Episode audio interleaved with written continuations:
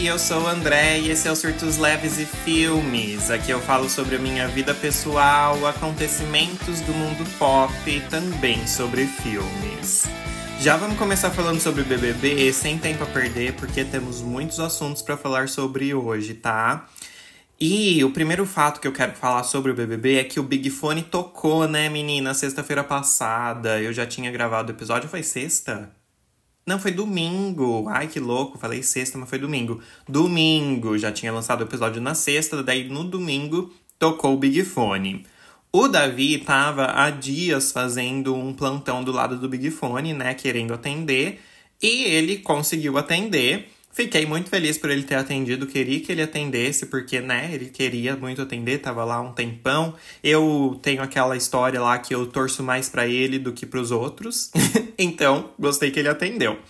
E daí, o que o Big Fone falou para ele? Que ele tava imune e que ele tinha que distribuir nove pulseiras para nove pessoas, sem saber o que era, né? Só falou de nove pulseiras para nove pessoas e fim, não explicou o que era. Ele já desligou lá o Big Fone comemorando, mas não contou o que tinha acontecido exatamente, mas ele já saiu comemorando, então já perceberam que tinha coisa boa envolvida. Daí ele foi lá, pegou as nove pulseiras e distribuiu para o povo. Eram pulseiras vermelhas propositalmente para pensarem que era coisa ruim. Só que ele falou que ele não sabia o que era, mas acho que as pessoas meio que não acreditaram.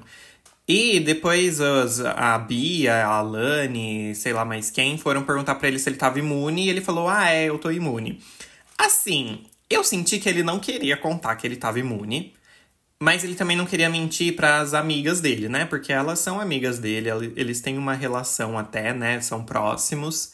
Ele não quis mentir para elas, mas eu senti que ele não queria muito contar. Só que ele já desligou o Big Fone comemorando, né? Então, ele não tinha esquecido que ele tava imune, né? Porque daí ele fala: "Ah, é, eu tô imune". Tipo, como se ele tivesse esquecido. Não, amigo, a gente sabe que você não esqueceu. Eu tenho para mim isso, ele não queria contar, mas quando as amigas dele vieram perguntar, ele não queria mentir para elas, então ele acabou contando. E sobre as pulseiras vermelhas, ele distribuiu lá pro povo. E todo mundo ficou meio bravo com ele, né? Começou a falar que tinha certeza que ele ia colocar pulseira em mim e blá blá blá blá. Só que assim, ninguém nem sabia para que servia a pulseira, nem ele sabia. Então podia ser coisa boa, ninguém sabia para que era. O público já sabia, né? No fim era só porque ia separou a casa em dois grupos para a hora da votação. Então quem tava com a pulseira era um grupo, quem não tava com a pulseira era outro. E assim, não era nada demais no fim, né? Mas o povo tava achando que ele sabia que era coisa ruim e já tava falando mal dele por isso. Enfim, daí beleza, tivemos lá a formação do paredão. A líder colocou a Bia, que a líder, líder era a Fernanda, né? Ela colocou a Bia. E depois a Alane, o Juninho, a Isabelle e o Marcos foram pela dinâmica da casa. Tivemos a prova bate e volta. O Marcos ganhou a prova. Graças a Deus foi ele que ganhou. Eu tava nervosíssimo assistindo, porque eu só não queria que o Juninho ganhasse. Qualquer um dos outros podia ganhar. Foi o Marcos que ganhou. Fiquei muito feliz. Daí tivemos uma briga entre Juninho e Alane, porque a o Juninho tinha dado em cima da Alane na festa. E a Alane não gostou, porque até então ele tava de gracinha com a Lady, que é a amiga da Alane. Eles não tinham tido nada oficialmente assim, só um selinho. Mas a Alane não gostou que ele tava de gracinha com a amiga dela, que ele tava meio que querendo alguma coisa com a amiga dela, e de repente ele chega pra Alane e dá em cima da Alane também. Então a Alane achou que isso não foi legal da parte dele, e ela falou sobre isso, e o Juninho não gostou que ela falou sobre isso, que ela espalhou isso para todo mundo. E daí eles meio é, na hora de se defender, né, que eles estavam no paredão, o Juninho falou isso, falou que ele não inventava histórias, que tinha gente que estava exagerando nas histórias, falou alguma coisa assim. A Alane foi confrontar ele, falou assim: por que, que você tá falando que eu tô inventando? Por que, que você tá falando que eu tô mentindo? E daí o Juninho falou que, ele tinha, que ela tinha exagerado na história. Eu tô mais do lado da Alane do que do Juninho nessa história, obviamente, porque, né, Juninho já se provou como macho escroto em outras oportunidades. Mas eu acho também que a Alane exagerou um pouco nos argumentos dela e nas, nas coisas que ela trouxe à tona. É, não tô, tor não tava torcendo, aliás, porque tudo isso já aconteceu, pro Juninho ficar e a Alane sair, porque ela exagerou, então, ai, tchau, que chata. Não, porque eu, eu nunca vou torcer para um macho escroto que já teve falas problemáticas é, em vez de torcer pela mulher, né? Porque assim, a Lani exagerou um pouco, exagerou um pouco, mas ela não mentiu tanto assim nas coisas que ela falou, né? Porque realmente aconteceu o que aconteceu. Realmente ela se sentiu desconfortável com o jeito que o Juninho falou com ela. Ela falou que o Juninho pegava na mão dela, ela tinha que tirar a mão. Depois o Juninho falou que a Lady estava dançando na frente dele na festa, então ela estava dando em cima dele com isso. Mas na verdade ela só estava dançando em uma festa e ele estava parado assistindo. Então, assim, umas coisas nada a ver que ele falou também. Então, estou muito mais a, é, a favor né, do lado da Alane do que do Juninho nessa história toda. Daí, existia um burburinho na internet de que talvez a Alane fosse sair porque o povo não tinha gostado do que ela falou. Eu Fiquei com um pouquinho de medo, mas nunca acreditei que ela fosse sair mesmo. E no fim, foi o Juninho que saiu. Graças a Deus, ele saiu com 60% dessa vez. Já mudou a votação, né? Até então estava sendo voto para ficar. Dessa vez já foi voto para sair, agora vai ser sempre voto para sair até o fim, aparentemente. E ele saiu com 60% dos votos num paredão quádruplo, né? Era Alane, Juninho, Isabela e Bi... Isabelle e Bia.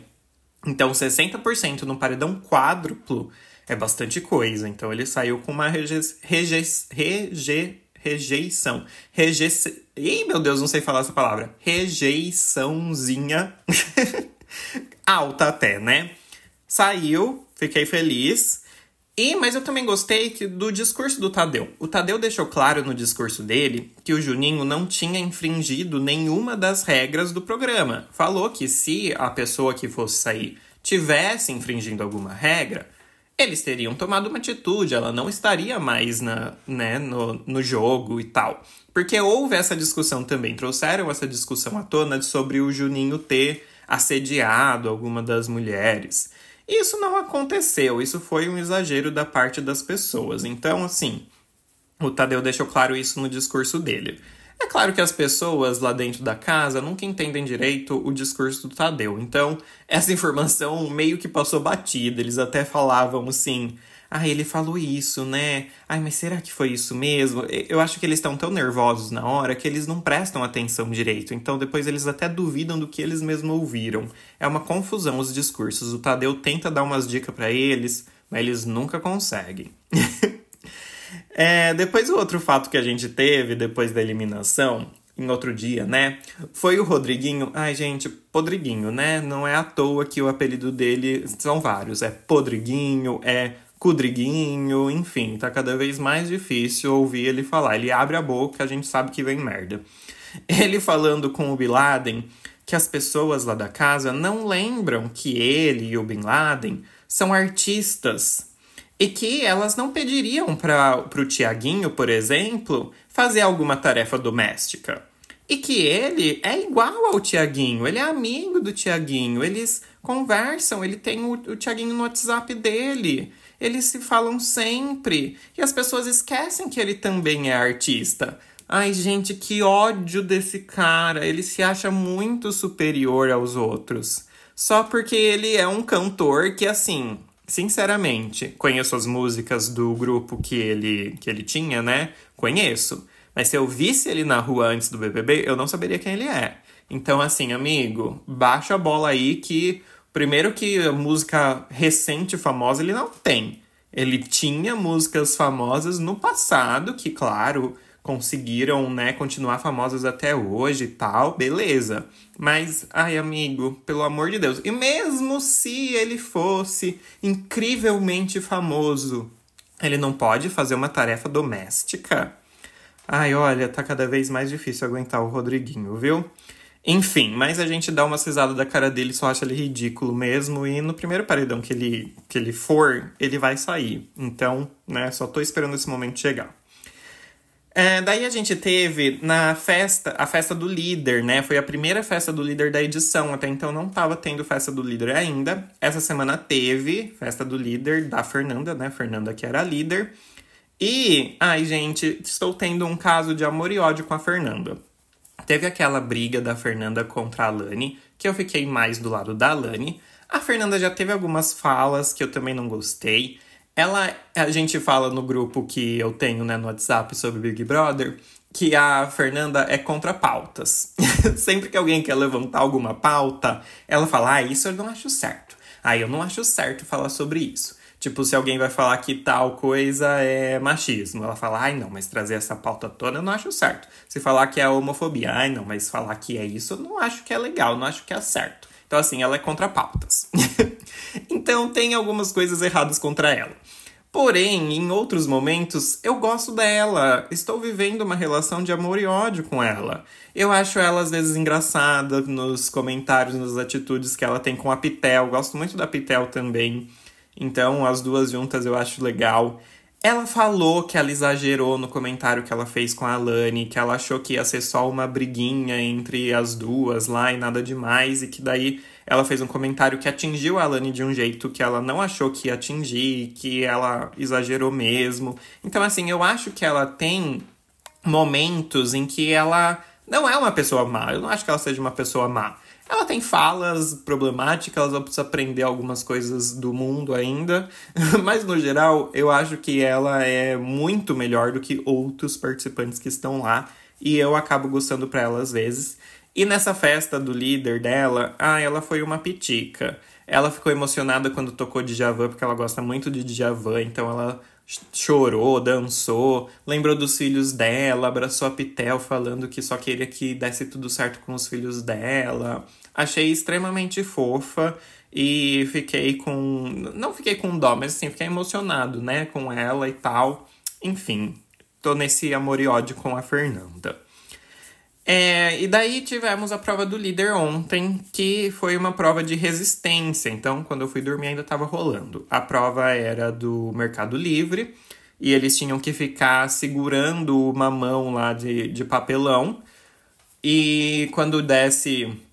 Quando aparecesse um, um, um item, um produto no telão, eles tinham que soltar a mão e ir procurar nas caixas que tinha na frente deles esse item, né? Esse objeto, esse produto.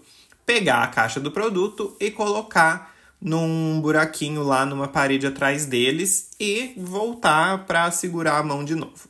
Esse tempo para eles fazerem isso, né, soltar a mão, procurar o produto, colocar no buraquinho, foi diminuindo. Então, a maioria das pessoas, pelo que eu vi, foi eliminada porque não deu tempo de fazer tudo isso.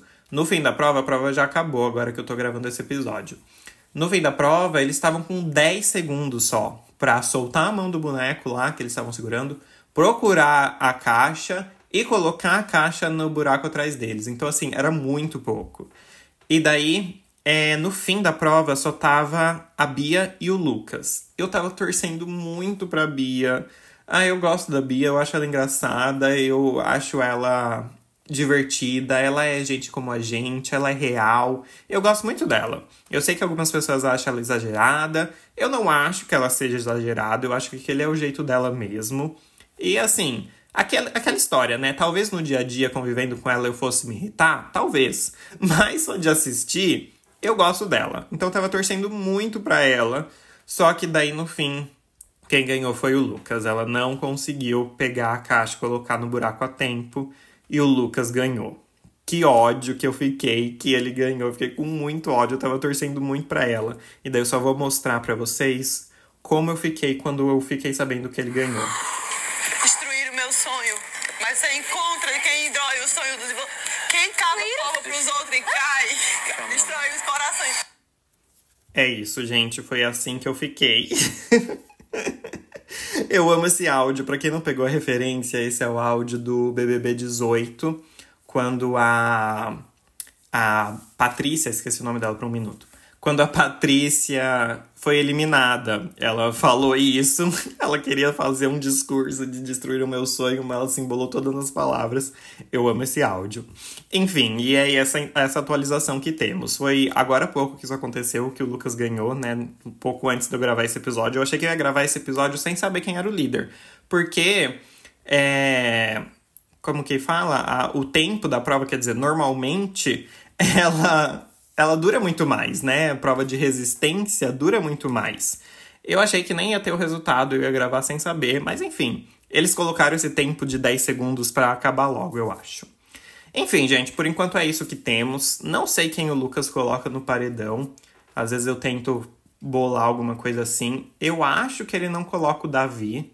Não sei se ele colocaria o Davi de novo, eu não entendo esse povo, porque eles passam o dia inteiro quase falando mal do Davi, mas chega na hora eles tentam colocar outras pessoas no paredão. Enfim, vamos ver no que vai dar. Vamos falar de filmes agora? Eu falei que eu ia trazer filmes do Oscar para vocês, né? Então, eu assisti dois filmes do Oscar essa semana, quero falar dos dois, vou falar rapidamente sobre eles. O primeiro que eu assisti é o que chama Anatomia de uma Queda. Ele, ele é um filme que é assim: o marido lá, é um homem, cai da janela da casa dele e morre. E daí a gente vê, isso acontece logo no começo do filme, tá? É o nome do filme, inclusive, Anatomia de uma Queda, porque ele caiu e morreu. e daí a gente acompanha o, o julgamento, porque a principal suspeita é a esposa dele, porque era a única que estava na casa no momento que aconteceu. O filho tinha saído para passear com o cachorro, ele volta e encontra o pai caído morto, grita para a mãe vir ajudar, a mãe sai da casa e vem ajudar, liga para a polícia e tal. Mas assim, como não tinha ninguém na casa, eles começam a analisar como o corpo caiu, tudo o que aconteceu, para ver se foi ela que brigou com ele, empurrou ele, se foi um acidente, se foi suicídio. Então a gente vê o julgamento e o desenrolar dessa história. Eu achei que é um filme simples, assim, ele não é muito mirabolante. Ele pode até ser meio lento para algumas pessoas, eu entendo, eu vi alguns comentários, algumas críticas falando que acharam ele chato e que dormiram duas vezes enquanto assistia.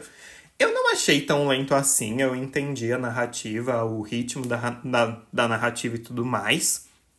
E eu gostei, eu vi comentários sobre isso também e eu achei interessante que eu pensei a mesma coisa que às vezes ele parece até um documentário. É o jeito de filmar ele parece uma câmera meio amadora assim, sabe? Não uma coisa profissional de filme mesmo. Tem uns ângulos diferentes, o começo da cena, tipo a câmera se mexendo como se estivesse começando a gravar mesmo. E eu achei bem interessante esse jeito porque deixa a gente mais envolvido na história mesmo. Parece mesmo que é um documentário que é uma história real, que é um julgamento real que a gente está acompanhando e quer saber no que vai dar. Eu não vou dar spoiler do, do final, né, do que foi concluído no fim, mas no fim existe a conclusão, né, de dela ser condenada, dela ser considerada culpada ou não. Isso acontece no fim, existe isso, mas não vou comentar para não dar spoiler. Eu só quero comentar e salientar a atuação do cachorro. Tá todo mundo falando da atuação do cachorro. E, gente, sim, ele é muito bom ator.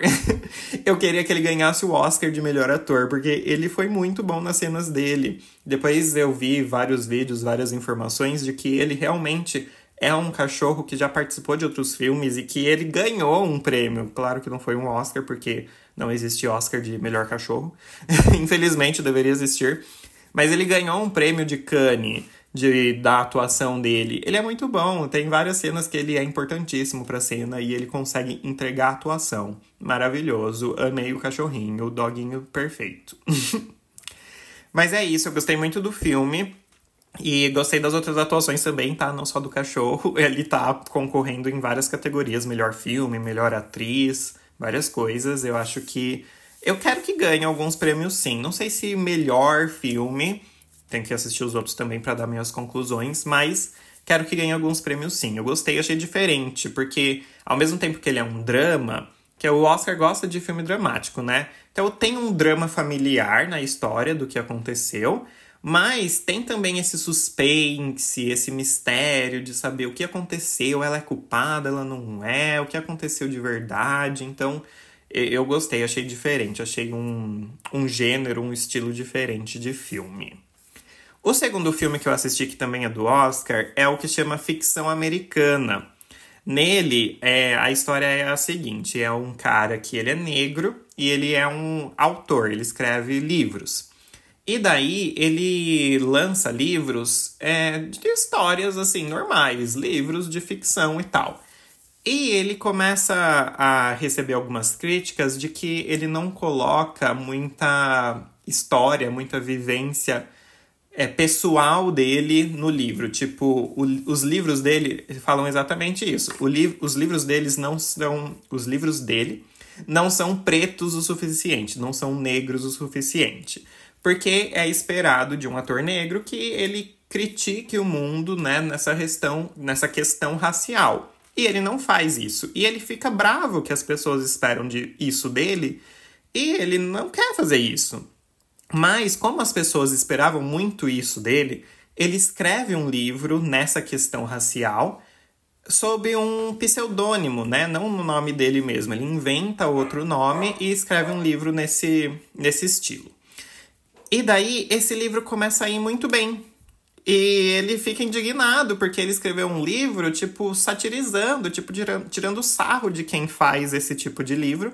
Só que o livro começa a dar muito certo. Essa é a sinopse do filme, não vou contar o que acontece depois. Ele é meio comédia, eu achei legal também, achei diferente também esse tipo de filme tá concorrendo ao Oscar, porque ele é meio comédia. Ao mesmo tempo que tem um drama também da vida dele, dessa questão racial, né, que ele enfrenta.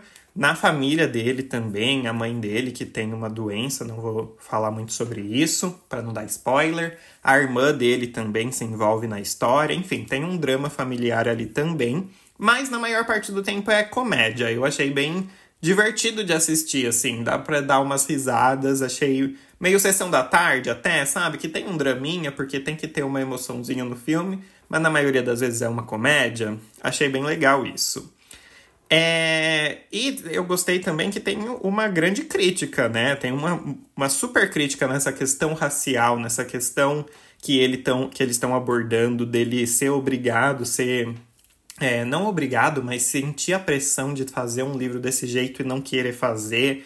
Tem uma super sátira quanto a isso. Eu achei muito legal toda essa questão que foi abordada.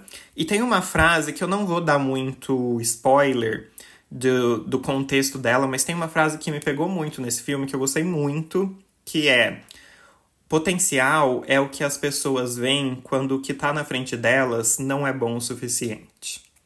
Eu gostei muito dessa frase. Não vou falar em que momento ela acontece, sobre o que ela está falando, mas eu achei muito verdade isso, porque quando você olha para alguém você fala: "Ai, você tem tanto potencial", você está falando para a pessoa que a pessoa não está sendo boa o suficiente, né?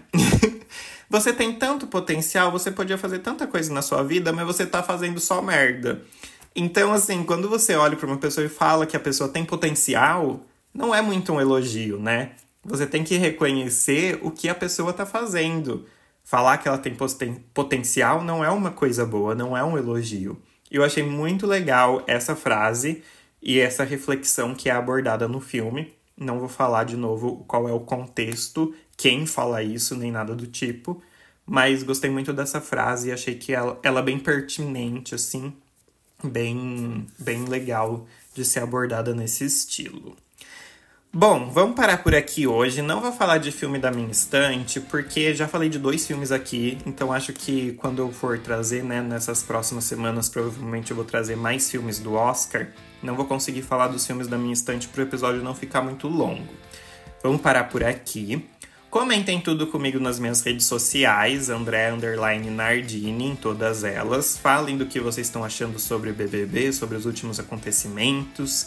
E sobre esses dois filmes do Oscar, se vocês estão fazendo uma maratona Oscar também, se vocês assistiram algum deles ou pretendem assistir, se se interessaram ou não. Eu sei que tem gente que não gosta de assistir os filmes do Oscar porque acha eles muito conceituais demais ou dramáticos demais às vezes. Às vezes eu concordo, mas acho que sempre tem uns bons ali no meio. Nesse ano eu tô gostando mais do que do ano passado. Ano passado eu assisti uns filmes sofríveis do Oscar, viu? Eu acho que eu não gostei da maioria. Mas esse ano, esses dois que eu assisti, fora Barbie que eu já tinha assistido, eu gostei bastante. Esses três, então, né, que eu assisti, eu gostei bastante, achei eles bem legais. Então, estou empolgado para os próximos. É isso, vamos ficando por aqui. Um beijo e vejo vocês no próximo episódio na próxima semana. Tchau!